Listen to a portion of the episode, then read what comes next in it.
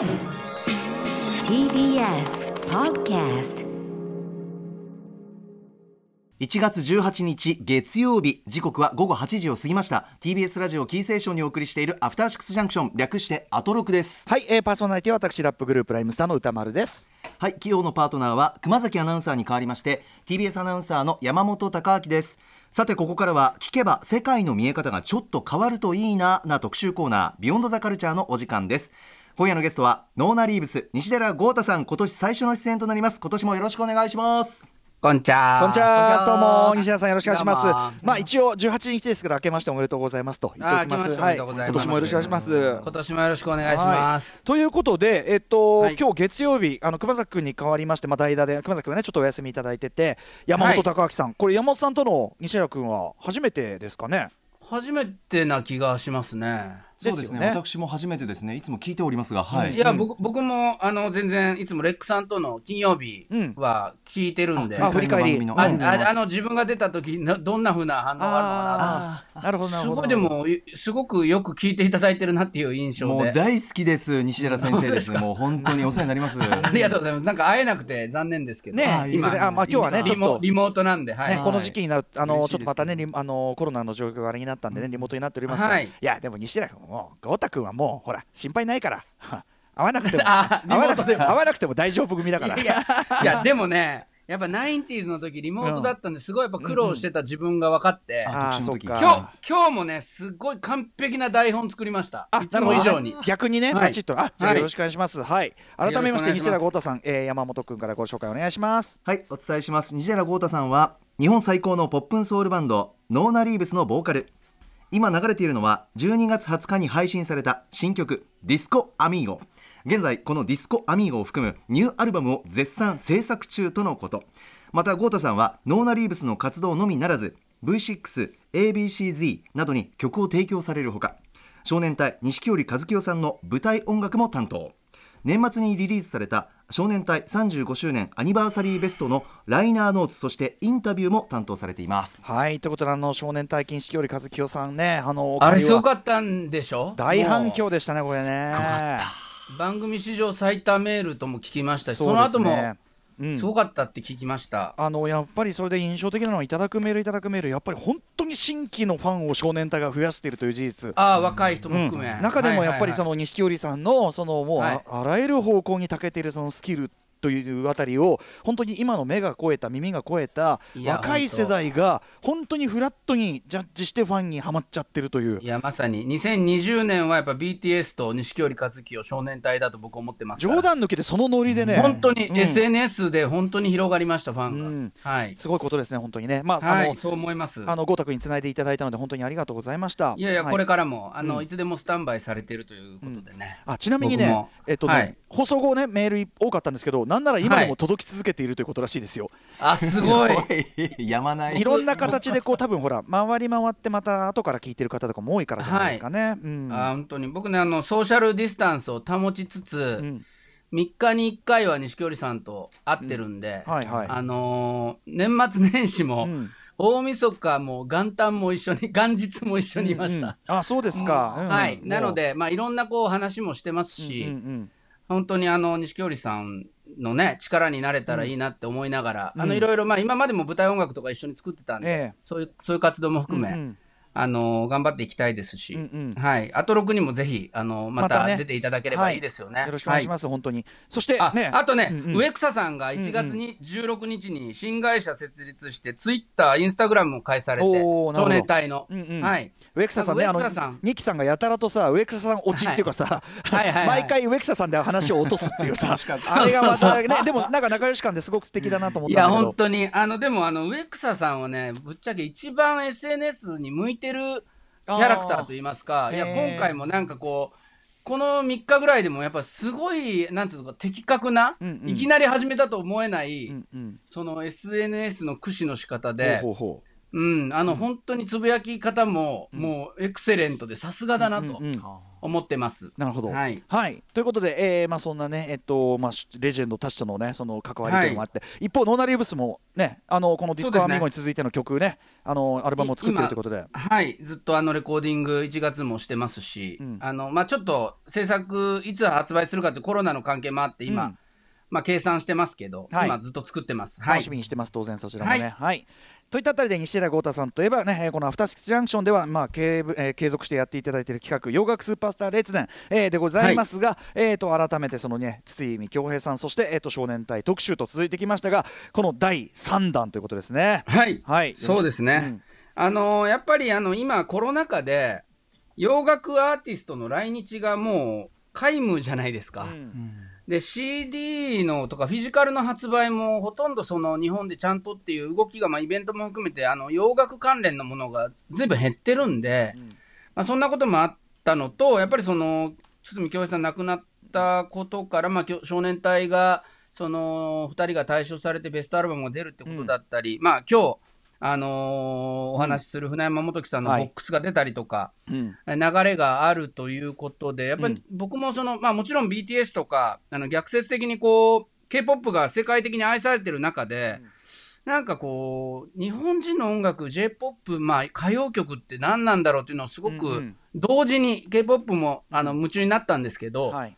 同じ、なんか同じベクトルで、なんかものを考えてた、この2、3ヶ月だったかなと思ったので、うんうんまあ今回洋楽スーパースター列伝にキュッと戻すわけじゃなく、うんはい。まあ、前回の、前々回の堤恭平さんと、それから前回の少年隊錦織さんの流れを組んで、うん今回はこの方の特集をさせていただきたいと僕からお願いしました。まあ、豪太君的にここをきっちりこう済ませておかないと、ちょっとね、そうなんですよ。ね。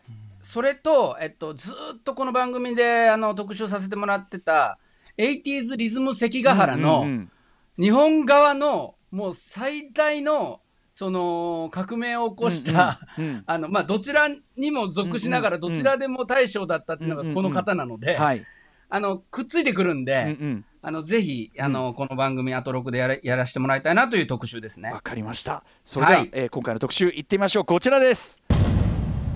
ノーナリーブス西寺郷太プレゼンツ。邦楽スーパースター列伝。筒美京平少年隊に続く第3弾はジャニーズソングの名参謀にして日本を代表する編曲家船山基紀さん特集。さあということで、えー、j p o p 日本のポップミュージック界語るにはやはりこの方が欠かせない70年代から今なお第一線でヒット曲を生み出しているスーパースター編曲家船山基紀さんです、はい。えーで船山基紀さんといえばこの番組2019年5月16日、えー木曜日でしたね、えーアイドルダンスナンバーアレンジの開拓者編曲家船山基紀の70年代楽曲をディスコ視点で聴く特集、えーリミキサーでアレンジャーの T グルーヴさんそして音楽ライターの池上尚志さんとご一緒に、えーディスコ路線、えー船山マークスの中でも特に、えー、と70年代ディスコ路線の曲を、えー掘るという特集を1回やりましたけどもね。改めて今日は、はい。えー、と豪太君流にやっていただきたいと思います。今流れてるのはですね。ご存知澤田研二さんの「勝手に仕上がる」でございます。そうですね。うん。はい。先ほどね、えー言ったんだけどさこれもさ、はい。テレンテレンテンテレンテレンテン要するにこのイントロの、このアレンジの部分が肝だもんね、やっぱねそうですね。まあ、このイントロは大野勝夫さん作曲家の方が考えたという説もありますけど、そうなんだうんうんうんはい。あの、船山さんといえばもう本当に2700強ですか ?2020 年時点で編曲、2700曲以上の曲を編曲されているということで、歴代編曲家シングル総売上を、えー小室哲哉さんに次ぐ2位という方なので、小室さんが逆にどれだけ多いんだっていう話だよね。だ まあ、あとその小室さんの場合はその多分80年代にデビューされてから90年代までのその20年間うん。弱の間にかなりこう、うん。集中してたと思うんですけど、はい。いうんでもあのー船山さんの場合はキングプリンスのシンデレラガールも含めうん。70年代から2010年代、まあ、それ今に至るまでずっとコンスタントにヒット飛ばされてるという。ごいな。すごい。しかもさ長いんそですよ。のね。しかもさ編曲ってねこれ今日の話も関係してると思うけど、はい。一番時代のねそこう影響を受けるパーツじゃない。作詞とか作曲以上に、以上にやっぱりその、まあ、ファッション的な部分もあるので流行にすごく左右されるんで、ね、だからその長いキャリアを、今なお続けてるってことはより異常っていうかどういうことなんだってことだよね。まあ、今回は基本的にはちょっとジャニーズのアーティストを中心に話したいなと思ったんですが、まあ、ジャニーズでも、えー平成ジャンプ、今で言うと、関ジャニエイト、タッキー、翼、嵐、ニュース、カトゥーン、まあ、少年隊はもちろんですし、光 GENJI、スマップ、忍者、近藤松、もう、ほとんどのアーティスト、ジャニーズアーティストもやられてますし、ただまあ、その前になんとか、こう、今の、えー勝手にしやがれは、1977年5月21日発売の曲を聴いていただいてますけど、ええ沢田研二さんの、まあ、19枚目のシングルで4作目のオリコンチャート1位、日本レコード大賞ほか多数の賞を獲得したこの70年代歌謡史を代表する作品なんですが、これが船山さん26歳の時と。若っ若いんですよ。ともかく20代前半から代表曲をどんどん出してきて、現在が、えー、70歳になられたばかりかな。うんうんはい。なので、本当に71歳かな、あ、ううんん、あ70、70歳になられたばっかなんですよ。うんうん1月13日に。うんなんでそこまでの間が長いんですよ。20代前半から。スタートラインが早かった、そもそもねスタートラインが早かったです、本当に。で、先月、船山さんのワークスをまとめた CD ボックス、船山元木サウンドストーリー時代のイントロダクションという4枚組のボックスが発売されて、はい。今聴いていただいている勝手に仕上がれはその1曲目に含まれているとはい。いう感じですね。これに入ってるこのまたね、同梱の小冊子がもうこれ自体で一冊出した方がいいんじゃないかっていうすごい内容だったりしてねまたね。はい。はい。といったあたりで、はい。まあ、今日船山さんのね、あのーキャリアの中でも、まあ、ジャニーズ楽曲にまあ絞って、まあ、この後ちょっと、まあ、中盤から後半にかけてジャニーズについて喋って、うんうん。前半は船山さんのこれまでの歴史を、はいまあ、山本アナにも分かっていただけるようにはい語っていくという感じですかね。はい、ということで、とっはいとと CM 行かないと時間が大変なことになる。はいそうですねという。ことで、えー後ほど西原さんよろしくお願いします。よろしくお願いします。After Six Junction. 時刻は8時13分 TBS ラジオキーセーションに生放送でお送りしていますアフターシックスジャンクションこの時間は特集コーナービヨンドザカルチャーをお送りしていますはい、えー今夜のゲストはノーナリウス西原豪太さんです。豪太さんよろしくお願いします。よろしくお願いします。豪太君、あの、はい船山さんの特集本ちゃん行く前に今日はもう話す、はいはいこれあのボリューム割いて話すのは無理だと思うけどフィル・スペクターさんね、そうなんですよね。あのーお亡くなりというのがあって。驚きましたね。ここに来て、まあ何よりうん。何より驚いたのがやっぱり今81歳うん。フィルスペクターさんが思ったより若いですよね。やっぱり1939年12月生まれで、ジョン・レノンとも実はあの1歳しか差がないと。なので、まあ、プロデューサーとして彼もそのさっきの話の船山さんに似てるんですけど、うん。23歳頃にこの Be My Baby うんうん。ザ・ロネッツのプロデュースをして、で、大成功されてるんで、うん。で、その後にあのビートルズのレッド・イット・ビーやジョン・レノンのインスタント・カーマをうん。プロデュースされたんですけど、それもまあ30代前後なんですよね。うん。うん。うん。うん30歳になったかならないかぐらいの。うん。だから、なんかその後がめちゃくちゃ長いんで、うんうんうんあの、本当にあの、もっともっとあの、お年召してんのかと思ったら、うんうんうんうん。80歳でまだね、元気な方いっぱいいらっしゃるんで、うんうんそういう意味でもその、驚きましたね。はいうんうんうんまあ、ちょっといずれフィル・スペクター的な、ね、ところもねそうなんですね。はいあの、まあ、ポップソングのやっぱり元みたいなのを作った一人の方で、うんなので、はいまたなんかちゃんと機会があれば、そうだねあの、ゆゆっくり話してみたいですけど。あのモータウン特集的にねちょっと掘り下げがあはい、りますねそうな、。そうですね。はい。はいまあ今日はちょっととりあえずね、えー、置いといてということで、さあということで、はい船山本木さん特集でございますよろしくお願いしますよろしくお願いします。あのー山本アナにちょっと質問していいですか？はい。あの、編曲って、まあ、よく作詞、作曲、編曲って書いてあったりするじゃないですか。えええこれまあ、超難しいというか複雑な質問でもあるんですけど、どどういうことだと思います私もか？先ほどのブロックで確認したいなとちょうど思っていたところだったんですけど思いましたあの素人としては、えっと、作詞をして作詞はわかりますよね。そうですよね作詞はわかりやすいですよね。で作うん曲は、えっと、なんだろうな、ピアノで単音で吹くようなメロディーラインを作ると。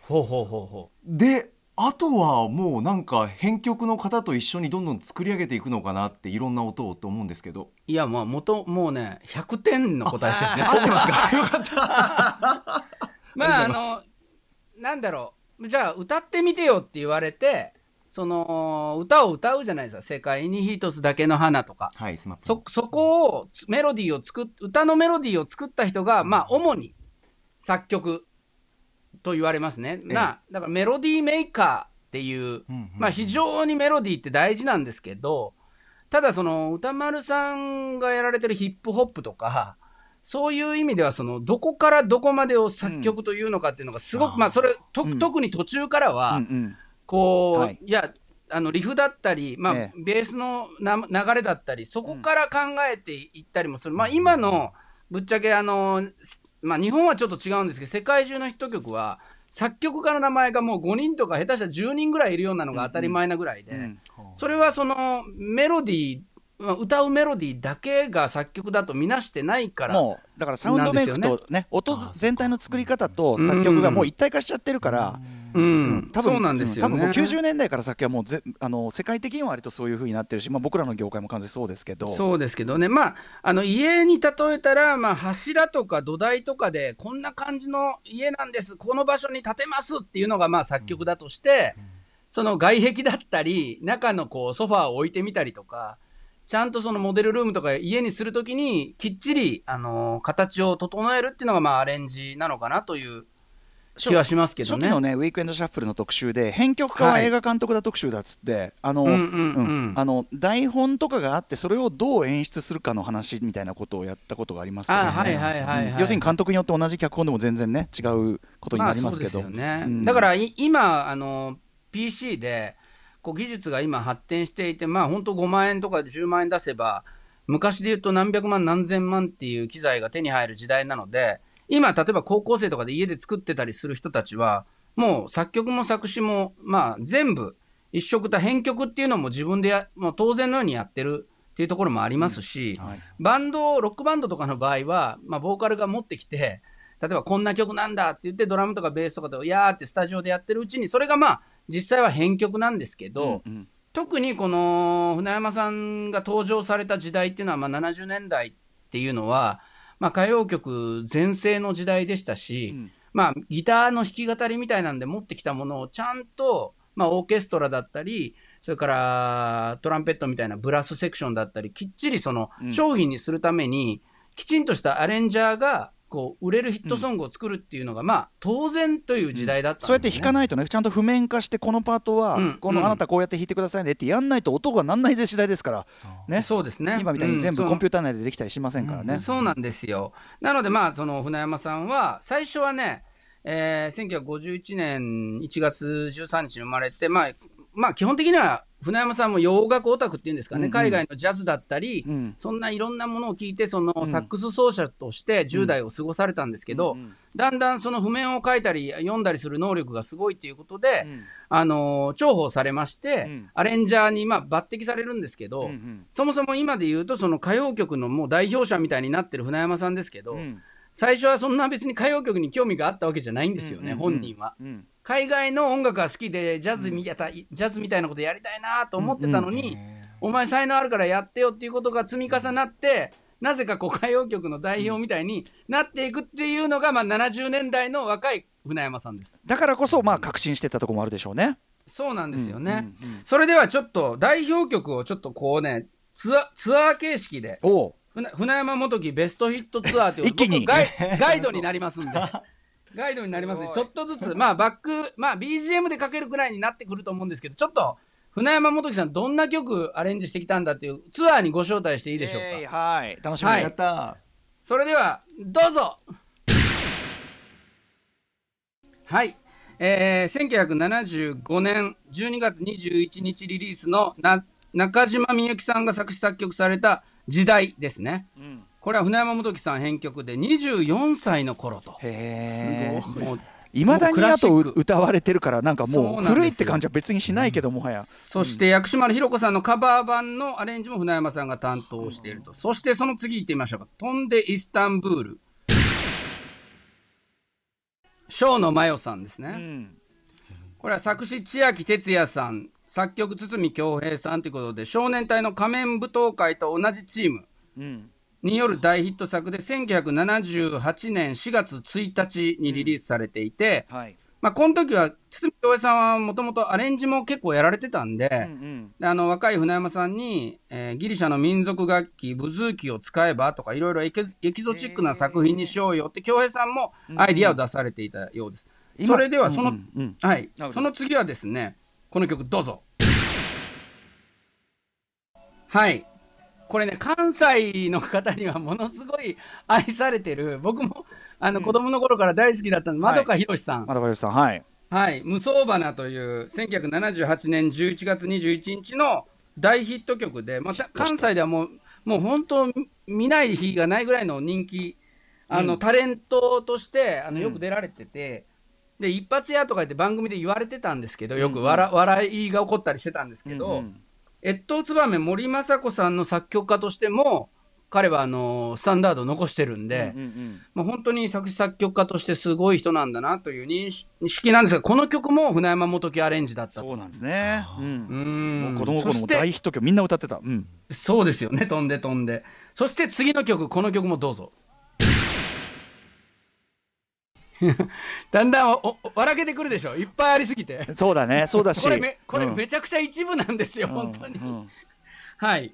ビッグチュ曲、うん。はい、クリスタルキングの大都会ね。という曲で。裏切りはいのですね。そうです。街ではですね。これも、えっと、あ、ここ、ちょっと聞いてみましょうか。あ言葉にいいか。はい。うん。1979年11月21日の、まあ、コンスタントにヒット飛ばしてるんですが、これは8、1980年度の年間3位うん。ですね。デビューシングルにしてミリオンセラーということです。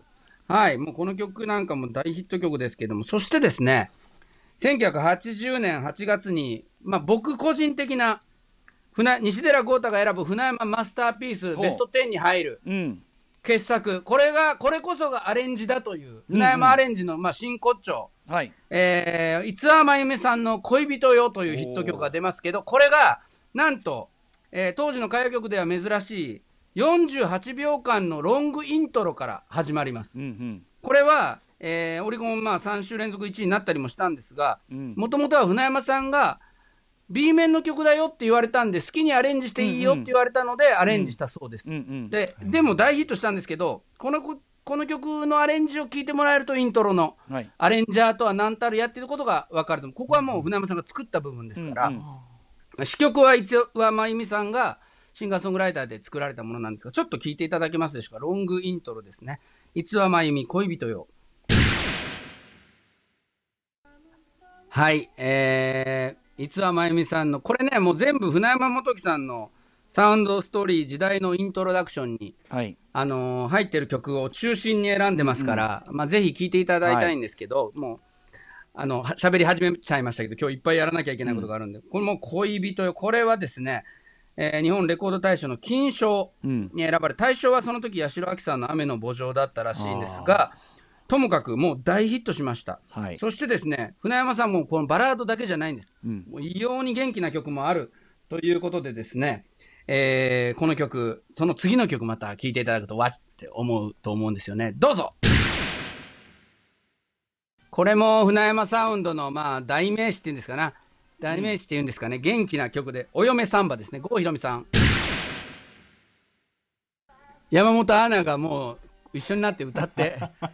もう大好きです。でもねあの郷ひろみさんにとってもね強烈な大ヒット曲の一つになりましたからねやっぱね。そうですね。本ご本人は最初嫌だって言ったらしいですね、この曲、1日3番って、ちょっとうん。大人に脱皮していく中で、なんでこんなおコミカルな。面白い、うん。だけど、えー後にエンターテイナーとしてのターニングポイントだったと、ゴールドフィンガー、ゴールドフィンガーに至る感じだよねうん。本当。あっちちにつながるのは、この船山アレンジとこの曲だったって、ご本人も回想されてますね。そしてですね、まあ、歌丸さんにとってももしかしたら世代的に特別なアーティストかもしれませんが、うんは中森明菜さんのデビュー曲、スローモーションも手掛けられております。どうぞ。いや、これがまた最高でね、LA レコーディングで、これデビューシングルだったんですが、これやっぱ木杉隆夫悦子しね指定のこの曲も最高だし。イントロからこれ最高で、最高船山マスターピースベスト10に僕も入れてますね、これは。うん。アキナさんが普通の高校生で可愛くて、歌がとんでもなくうまいので驚いたと、昨日40分間僕、船山さんに電話でインタビューしたんですけど、まあうんその時にもう歌がすごくうまくて驚いたと、アキナさんのこと回想されてましたね。うんうんそして次ですね、ドラマティックレイン稲垣潤一さん。この曲もですね、まあ80年代を代表するヒット曲の一つだと思うんですが、これ、あの、湯川玲子さんから僕直接こう、この前聞いたんですけど、えこの曲、歌詞は秋元康さんで、うんうんあの、作曲が堤恭平さんなんですねえ。はいだけど、まあ、湯川さんも実はこの作詞を頼まれてた一人だったらしいんですよ。ほ同じ曲に？同じ曲に3人の作詞家によるコンペだったらしくて。共作だったなへえいや、共作共作共作ね。競争する、そうです、競そうです。作はい。で、湯川さんはその頃ももう、もう、大御所になられてましたから、で、秋元さんは今から新進気鋭の作詞家っていう感じで、82ですからね、うん。そうなんですよ。そしたら、あの、湯川さんがその時久しぶりにオフ取ってアメリカの LA でプールに入ってたら、レコード会社の担当の人が日本からやってきて頭を下げたと。うん湯川さんすいませんと。えー書いていただいた稲垣潤一さんのか歌詞なんですけど、うん新人作詞家のか方が、あの、素晴らしい歌詞を書いてきたんで、そっちを採用させていただくことになりましたって、直接謝りに来たと。まあ、なかなかプールまで。なかなかそのダメじゃん普通はそんな ねそう、そして、その時にテープでドラマティックレインの歌詞と歌を聞いて、湯川さんが、これは参ったと。これなら私のじゃなくていいわよってすごいわって言ったら、それが秋元康さんだったと。湯川さんもすごいけどねその凄さを認める、本当にすごかったっておっしゃってました。これはこの前直接僕聞いたんですが、で、このあたりが実は船山元樹さんのポイントで、はい。えー1981年から、まあ、82年あたりですね、このあたりの約1年から2年の間、船山さんがアメリカにと行かれるんですよ。うん。それでもう日本での編曲活動を一時停止されて、うんもうなアウトプットの連続で自分のキャリアがこのまま続くと思わず思えずに疲弊していたと、昨日おっしゃってました。うんうんで、日本の芸能界、歌謡界のシステムからまあ逃げて、まあ、アメリカ行ったら何かあるだろうと思って行ったんだけど、うん。まあ、堤恭平さんからはこの時に、うん。あの恭平先生あの、僕、アメリカにちょっと行ってきますって言ったら、うん。あの船山君が今、アメリカに行ってると、その間に新しい人に取って代わられるって恭平さんに言われたと、厳しいな、うん。厳しいんですよ。うん。だけど、あのーアメリカに、まあ、恭平さんも遊びに来られたりしてたんですけど、うんその時には、実は船山さんは新しい武器と出会ってまして、ほ機材ですね、武器と出会っていて、この武器、その名はまあフェアライトっていうんですけど、うはい。フェアライトと出会ってまして、これさえ持って帰れば、日本でも時代に沿った新しいアレンジができるっていう思いで、この1年半から2年にかけてのそのアメリカ滞在が、その後のあの船山さんにものすごく大きな影響を与えたとはいおっしゃってました。うんはい。そして、日本に帰ってきた船山さん。そうですね。あ、はいそうです。うんフェアライトっていうのは、えーデジタルシンセサイザーで、まあ、プログラミングなんかもできて、まあ、今はまあ当たり前の、あの Mac やいろんな機材でできることなん要ですけど、それがはデジデジタル軍の先駆けですねそうなんです、うん1200万円当時して、アップデートも300万円かかったという、その機材を持ってきて、日本帰国後に新たなるリズム革命を、えー船山元樹さんは、えーもたらすと。ガラッと音がまた変わるわけかな変わりますね。で、変わった後の曲聴いていただきましょうか。えー小泉京子さんで1984年6月21日、迷宮のアンドローラー。この曲は当時、えーオリコン週間1位で、キョンキョン、小泉京子さんのシングル最多売り上げになりまして、堤恭平さんが作曲、作詞家松本隆さん。そして、えーまあ、フェアライトを使って新しい音を作ったということで、もうすごく話題を呼んだと。はいいうことで、ここから新しい、えー新船山本木時代が到来すると。そしてですね、その船山本木時代のまた代表曲ですね、えー CCB と一緒に共編曲しましたこの曲、ロマンティックが止まらない。いやもうねこのぐらいになると もうその申し訳ないととかでガンガンもうミックスに入れてく感じなんでねあのつなぎ自分でつないでる気分になってしまいました。うんいや、もう本当にこれね、ちょっと一個一個また細かくいつかやりますけれども、ちょっとさ先行きますね。はいえーでもデジタルになってきたねだいぶね。ももなってきたんですよ。森川ゆかりさんで、次は、ショーミー。この曲はですね、男女7人秋物語 TBS テレビドラマの主題歌で、うんもうこの曲も大ヒットしましたね、もう。もうバブル、うんバブルの響きですね。まさに。バブルジャパンの響きここにありといったところですよ。う んそうですね、男女7人夏物語がその前年に、チャチャチャ、石井明美さんでヒットしまして、これはあの船山さんのアレンジではないんですけども、うんえーこの賞味でまた、新たなそのリズム革命船山元樹がもう爆発すると。やっぱりそしてですねラテンタッチのはい、うん、ラテンタッチのそうなんです。そしてですね、えーこのボックスの中でも一つ代表曲の一つとして扱われております。船山さんといえば初期ウィンクうんですね。うんえー寂しい熱帯魚を聞いてください。どうぞ。はい、えーウィンク、これは5枚目のシングルで、3枚目のシングルで、うんえーカイリー・ミノーグのカバー、愛が止まらない、ターン・イット・Into Love が大ヒットしたんですが、うんえーオリジナル曲としての最大のヒットがこの寂しい熱帯魚だと。89ですもんねそうなんですだからユーロビート歌謡ですね、まさにやっぱりそ。のユーロ的なね、ユーロビートの日本解釈っていう意味ではね、だからそういう意味ではいさっき小室哲哉さんとおっしゃってたけど、そはいこにブリッジしていくっていうあれもあるよね。まさにそうですね。完全にね。だからその70年代のさっきあの勝手にしやがれの時代のサウンドと、うん。まあまあ10年ぐらい経った後のうん。このチャチャチャ、あ、ショあ、 Show Me だったり、うんうん。寂しい熱帯魚のサウンドで、うん。いや船船山さんが2度、うん。こうメタモルフォーゼをした、うんうん。それも日本でフェアライトを持ち込んだ2人目だったって言われてるんですけど、ほうほ商業音楽家としてはもう最大のこう影響力を持ちながう。ら、うんうん。こういったプロプログラミングサウンドを日本に定着させた、はい。もう第一人者であると。で、えー船山さんはジャ、ジャニーズ、えっ、とですね、船山さんは、70年代の音楽を、うん。自分たち、自分が関わってた、うん。えー歌謡曲を民族音楽だと思ってたっておっしゃってました。はあはあ当時はやっぱりもうちょっと演歌寄りのうん、要するに日本のドメスティックな文化としてのっていうね。うん。売れてる音楽を手伝うっていうその力であの思いでやってたけど、うん。アメリカから帰ってきてからこの第二次船山サウンドっていうのは、うん。うん。自分の好きなものにより近いものはいであったとおっしゃっていますし、うん。えーそれと同時にこれ並行してですねジャニーさん堤恭平さんと一緒にジャニー喜多川さんと堤恭平さんと作ったジャニーズサウンドっていうものは、うん昔から自分の肌に合ううん。自分が大好きなサウンドを必要としてくれたから、うん。このお二人にはものすごく感謝してるんだっていうことも昨日おっしゃっていました。やっぱりそのやっぱりその同時進行的っていうかグローバルエンターテインメントへの目配せあり派ですもんねだからねそうなんどちですよ。らもね。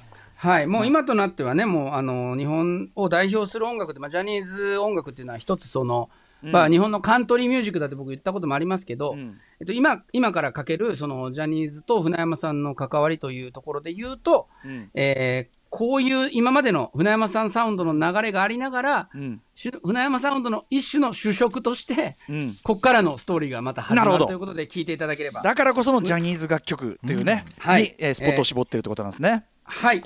ということでですね、さて、えージャニーズソングの話に、えー行かしていただきます。はい、もう、えーこれですね、もういきなり、トシさんから始まりましたけども、えー船山さんがですね、自身の編曲作品の中でもベストと言える出来とおっしゃってるのが、はい、えー田原俊彦さんのセカンドシングルである、ハッとしてグーです。最高。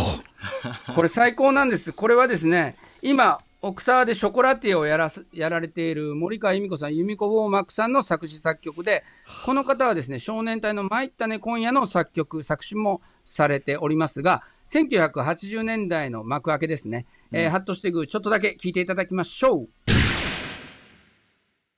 ということで田原俊彦さんで「ハッとしてグー」お送りしています。これぜひ山本さんもですねあの松田聖子さんとこうトシちゃんが共演したグリコの CM これを使ってるやつもうこれぞ多幸感。この世界の中に入れたらもうそれでいいね。そうですか。えー見たいな素晴らしい。ですよね素晴らしいですね。これ、グレン・ミラー楽団のようなビッグバンドによるジャズサウンドとモータウンミュージックを混ぜたかったとおっしゃってますが、はい、あのサンフランシスコ音楽院を首席卒業して、えー帰ってこられたばかりの由美子ウォーマクな本名ですね、えー宮下智さん、えーペンネーム宮下智さんが、ん。えー作られた天才的なサウンドで、これがまあ80年代の幕を開けたと僕は思っております。どちらもだからすごくやっぱりグローバル感性っていうかねそうなんですよね。感じ意外にだから歌謡曲って言いながら、その歌謡曲を好きな人が作ってないんですよね。うんうんうんいや常にで結も果的に、結果的にそれがその、本当にスタンダードになっていっただけの話で、常にそれがでも時代を革新していくっていうのが日本のね、あのポップミュージック史の一つのベースでもありますからね。そうですね、うん。はい、この後も人参娘だったり抱きしめてるなんてさっきかかりましたけど、えー田原俊彦さん作品はたくさん船山さん残されていて、そして少年隊の仮面舞踏会なんかも挟みつつですね、はい、もうこれももう本当に金字塔ですが、もういちいち耳を捉えてしまう。やっぱり力があるから。ね すこのごいですよね。50分間に船山サウンドをね こう凝縮するのが本当に辛いぐらいなんですけど、頑張ろう頑張ろううん。が頑張ろう。頑張ろうがん頑張ります。そしてですねスマップですね次は、うん。スマップのですねえデビュー曲「キャントストップラビングも船山さんのアレンジでありますし、うん。うんうんこう、笑顔のゲンキというね、うん。え5枚目のシングルも船山さんのアレンジですが、まあ、もうスマップはね、どっちかというとジャニーズ的ではない、それまでのうん。80s ジャニーズ的ではないサウンドっていうものをすごくこう志向してましたし、うん。90年代のストリート感が魅力でしたから、うんもちろうん。うんん船山さんの楽曲も何曲かあるんですけども、うんうん。ちょっとその80年代豪華絢爛サウンドというところからちょっと距離を置いてヒットを飛ばしていったのがスマップかなと思うんですがそこに現れたのがキンキキッズですね。うん聞いてたキンキキッズはですね、あ、来たうわー聞いてた船山元樹アレンジ、ジェットコースターロマンス、どうぞ。キンキキッズでジェットコースターロマンスお送りしております。いや、もうね、いや青春。ーちょっとどうしてくれるこれこの、この放送がジェットコースターじゃねえかって最高ですよでもこれねもうこれすべてが最高。もういや、もう最高なんです、このまあ、二人がね、うん、山下達郎さんの作詞あ作曲とですね、えー松本隆さん。松本隆さんの作詞で、えー近畿の二人の高い歌唱力もあって、まあ、歌謡感とこうゴージャスな憂いっていうんですかね。で、これがまた、あの、船山サウンドと合うんですよね。最高のマッチングで、えーフラワーだったり、夏の王様とうか、うんそうか。大ヒットを連打する。そして TOKIO ですね、TOKIO。来た。はい、えー、TOKIO で空船。うん。これはあの中島みゆきさんで、まあ、時代だったり、悪女だったりも、中島みゆきさんの作品を船山さんがアレンジした曲っていうのはずっとあったんですけど、うんうんでこの時のことをですね、もう永瀬智也さんが、もともとにデモテープをちゃんと作ってきてたって船山さんおっしゃってますね。あごご自分で永瀬さんが？ご自分で永瀬さんが、で TOKIO は全員すごいんだけど、永瀬君は特にいろんなことももうちょだから自分がイントロとかも、あのー永瀬君が考えたアイディアを具現化したっていうのが自分なんだって。そうなんだものすごい船山さんのあの TOKIO 評価は高いですね。なるほどね、そう考えるとね、はいあの永瀬さんがね、自分でやりたいことあるからっつってこううんなってくるのもなんかね、なるほどなって感じしますね。すねはい。そしてですね、ABCG のムーンライトウォーカー。はい。もう、飛び飛びでいきますけれども、うん ABCG ムーンライトウォーカー、これはうん魔界の浩二さん作曲で作詞松井五郎さん。はい2015年9月30日にリリースされたんですが、僕ね、2010年代で最も好きな曲の一つですね。いやーすごいね、やっぱりね。船山サウンドの完成形。ね、だしあの作詞作曲チームを含めてこのベテランたちが今にもやっぱちゃんと響く曲をね、作れ量産されてるのはすごい。あとやっぱこのラテンテイストダンスチューンっていうのは一連の流れともつながるしね。そうですね。うん、本当に。そしてですね、船山さんご自身が何年に一度の名曲だ、うまい感じにストリングスがはまった自分のいつもの熱い感じじゃなく、エレガントに包み込むムードが出せた、やったぜとおっしゃった、この楽曲聴いてください。どうぞ。はい、えー、キングプリンスでずっと聴いていたいですけど、シンデレラガール。ねえこれは2018年5月23日にリリースされました。川田宗一郎さん作詞、川田宗一郎さんと佐々木希さんが作曲とこれ。いうことです熊崎君はとやばにかくやばいでしょ。うん熊崎君キンプリファンでさ今日痛かったっつってましたよ、うん、いいやーねさかさか喜んでると思います。この曲のアレンジは僕も実はその船山さんがやったと知らずに聞いて、もうとんでもない名曲で、もう CD も買いましたし、で船山さんがアレンジしてると知った時の安堵感、はいはい、うんうんうんすごいけど、おあのよかっいわゆるおかっこいいと思ったら船山元樹っていうね。ただったっていう、いやね。それでまだなんか自分より若い人とかやってたら、ああそうかそうかそうか。膝をついて。そうかそうかそうか。すごいな、これはと思こって。の高度なはいアレンジはと、なるほど、うん、そうです。あのセクシーゾーンのからくりだらけのテンダネスだったり、もうそのこの世代のアーティストもどんどんどんどん、うんえー2018年12月5日にリリースされてますけど、船山さんはずっと関わられていたんですが、まあ、うんうん70年代、80年代は、なんと毎日2曲アレンジしてたと。ええ午前中に1曲、午後に1曲やって、その、フルオーケストラ取ってたという大変な毎日を過ごされてた、うん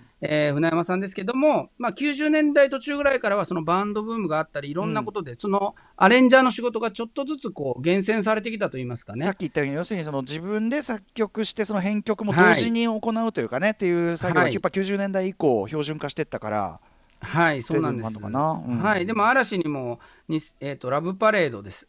ですね、2006年の「アラシック」っていうアルバムに含まれてる曲を、えー編曲されていたらいろんなアーティストにもジャニーズアーティストは書かれてるんですが僕実は去年あのーグレイテストラバーという曲を、うん。20th Century トニセンの曲で、はい。船山さんと初めて、うん。えーもう一昨年になるのかな、うん。えー関わらせていただくことがあって、その曲ちょっとだけ聴い。てもらっていいですかね。はい、西寺豪太と船山元樹、えー大林良三で作りました、グレイテストラバー 20th Century。はいということで 20th Century Greatest Lover お送りしています。これやっぱ豪太君テイストとねはい。あの筆山さんのそのゴージャスなアレンジあるいはちょっとしたラテン感であるとか、い。今聞いてきた文脈とが見事にですね、はい。融合してますねこれ。いや、これで譜面を、もう、あの、ちゃんとした譜面をもちろん書かれて、うん。あの、うん。渡されたのは、いまだにこの、うん。サナバガンの若手の、うん。えー大林良三と僕の共作で曲が、あのーそれで歌詞が僕で、えっと、編曲が船山さんと僕の三世代楽曲ですねじゃあねある意味ね。そうなんです。3世代の楽曲で、うんでも本当に嬉しかったですし、まあこれからもね、うん。えー船山さんの音楽っていうのはどんどんどんどん、うん。あの愛されていくと思いますので、まだまだ現在進行形のうん。レジレジェンドでありながら、そうだね。もう最先端を走られてるっていうすごい方なので。で、お仕事されて一番こうここが船山さんその薫陶を受けたなというかね。豪太君的にってありますか、いやもうともかくね、優しいんですよね。うんうん、もう本当にあのゴーちゃん、ゴーちゃんって言っていただいて、うんうんまあ、ああとね、やっぱり本当にあの天才だからか何か分かんないですけど、うん。もう本当になんていうのかな、あんまり細かいことを、あの説明するような方じゃないんですよ。もう感覚的にやっぱもうすべてこうやられてるんで。う、んうんうん、だから本当にあのこれこれだけだからたまに怖くなります喋ってて、うんうん。うん今までの曲すべて船山さんで、うんうんうん。これもうん。本当に一部の一部中の一部なんで、確かに確かに、うん。うん、全然選ぶらない方ですし。個人的にはやっぱりこの時代のねその中を生き残ってこられていまだに戦っておられる立場として、はい。その例えば今のね、まあ、用法限らず今の音楽どんな風に聞かれてんのかなとか、どう評価されてんのかなとかすごい気になりますけどね。うん。うーんなんかねでも筒美京平さんは多分今生きてたご存命だったらそのビリー・アイリッシュとかはい好きだったんだろう、もう本当に新しいものが好きだったっていうイメージがあるんですけど、まあ、ええ船山さんはやっぱり自分の元にあるそのジャズだったり、うんうんグレン・ミラーだったり、うん。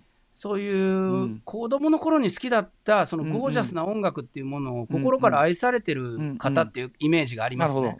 だからこそ。それを、うんうんうん。うんそれをどうやってこう、今の時代にフィットさせていくかっていううんうん。方な気がしてます。なるほ。どでもただだからあの、うんマシンも好きですね、うん。機械も好きで、だからこそ打ち込みも80年今自分でやられるんで、はい。うんうんうんうん。